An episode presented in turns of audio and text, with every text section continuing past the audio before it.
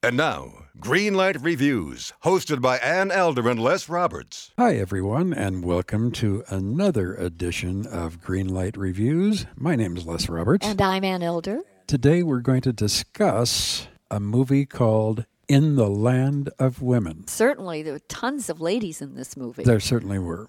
However, the big star in this movie, I guess, is Adam Brody. Mm-hmm. He's been on television a lot in The OC and other things. This is his cinematic debut. He plays Carter Webb. He lives in Hollywood and he is in complete disarray because he just broke up with his girlfriend, who's a very famous actress. So he goes back to Michigan to stay with his grandmother for a while. His grandmother is played by Olympia Dukakis. Mm-hmm. And even though she's played for laughs in this movie, the fact is that this woman has Alzheimer's, and I didn't find it funny at all. I didn't find much of the movie funny, and particularly didn't find the Olympia Dukakis character amusing. Right. So he's living across the street from another family, and he can't help but notice that the teenage daughter, whose name is Lucy Hardwick, played by Kristen Stewart, is drop dead beautiful. This is a very stunning young woman. Oh, she's gorgeous. She played Jodie Foster's daughter in Panic Room. She is now grown up. She's gorgeous. Her mother is Sarah Hardwick, played by Meg Ryan. This was a big move for Meg Ryan. She's not the cute little girl anymore. She's now the mother of cute little girls. You know. Carter Webb, 27 years old, finds himself drawn to not the teenage daughter, but the mother, Meg Ryan, who unfortunately is just diagnosed with breast cancer and her husband is having an affair. She learned everything in one fell swoop. Absolutely. So this becomes a soap opera. And when it became a soap opera, I kind of lost interest in this movie. My problem with the film was that it was part soap opera and then it became kind of a dark comedy.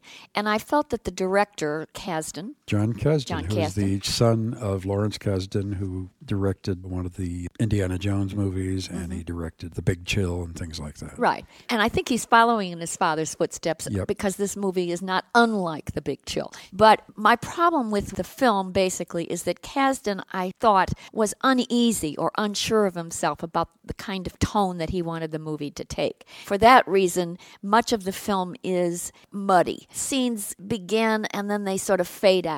I think that the editing is a little bit sloppy. I think that he didn't really have a firm grasp on what he wanted to say with this movie. I thought it was weak too, and I was disappointed in it. It wasn't a terrible movie. No, no, no, no, no, not by any stretch. But it just missed the boat. It's a little bit like tapioca it's just a little bland for my taste. Absolutely. Now, I want to talk about the casting for a second. Yes. I thought that Adam Brody, while he was genuine, I didn't think he was quite charismatic enough to carry this picture. But I'll tell you who I think is a standout the young teenage daughter, Kristen Stewart, and also the precocious younger sister, played by Mackenzie Vega, who oh, she was adorable. Very, very sharp and very cleverly written. But let's go back to Kristen Stewart for a second. She's not just a beautiful teenager here, she's a girl that has some problems. The director took enough time to develop that character, and we actually got to see how a teenager thinks, that they're struggling to find themselves. They didn't cut away from her, they let her be. I liked the way they shot her, and I liked the portrayal that Kristen Stewart gave us. Well, I liked her too, but I didn't know when I was walking into the theater that I was seeing a movie about a teenage girl, and I don't think that it winds up being about a teenage girl. It's supposed to be about the relationship between the Adam Brody character and the Meg Ryan character.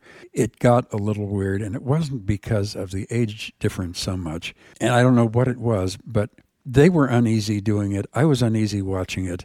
And I have to lay all this on the doorstep of Jonathan Kasdan, who didn't quite know how to handle these two actors. First of all, we are assuming that these two characters have an affair midway in the movie. Then they don't really see each other again romantically. So there is a problem there. They don't finish out that storyline. The other part of the picture that I did not like at all was the character that Olympia Dukakis portrays, which is the Alzheimer stricken grandmother.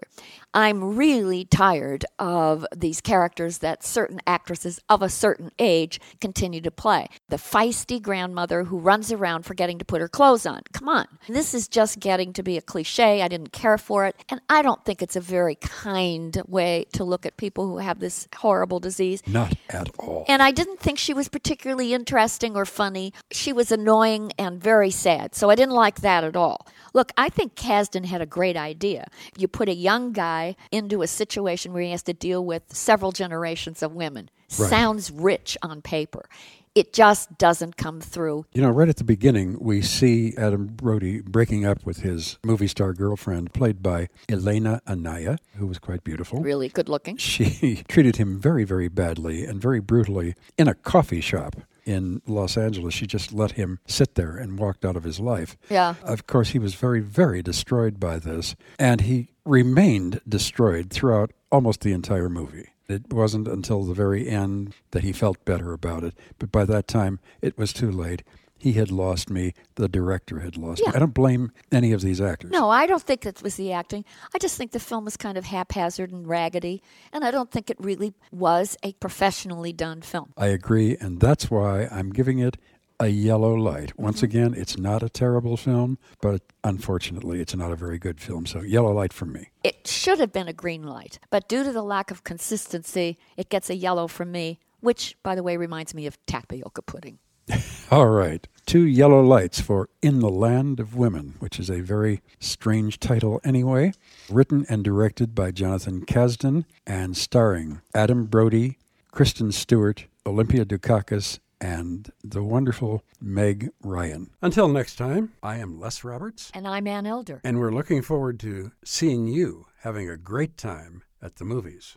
Don't you know that you're a grown up? I'm a grown up. Me too. Yep, me too. But you know, these days being a grown up can really suck. Luckily, we're grown ups who grew up in the coolest generation. We had video arcades. And also some of the best TV and movies ever made. We lived the origin of awesome consumer electronics. The list goes on and on. Yep, Generation X. exactly. And we're Gen X grown up. Every week, the Gen X Grown Up podcast explores media, tech, toys, games, and more from both yesterday and today. through the eyes of Generation Xers who absolutely love that stuff. You can find us on iTunes or wherever you get your podcasts. Or find us on our website, genxgrownup.com. Life sucks as a grown up. All right, you think that was good enough? I, I hope so, man. I'm tired. Who listens to a promo on a podcast and then goes and listens to a different podcast? right. I, I, I've never done it. right.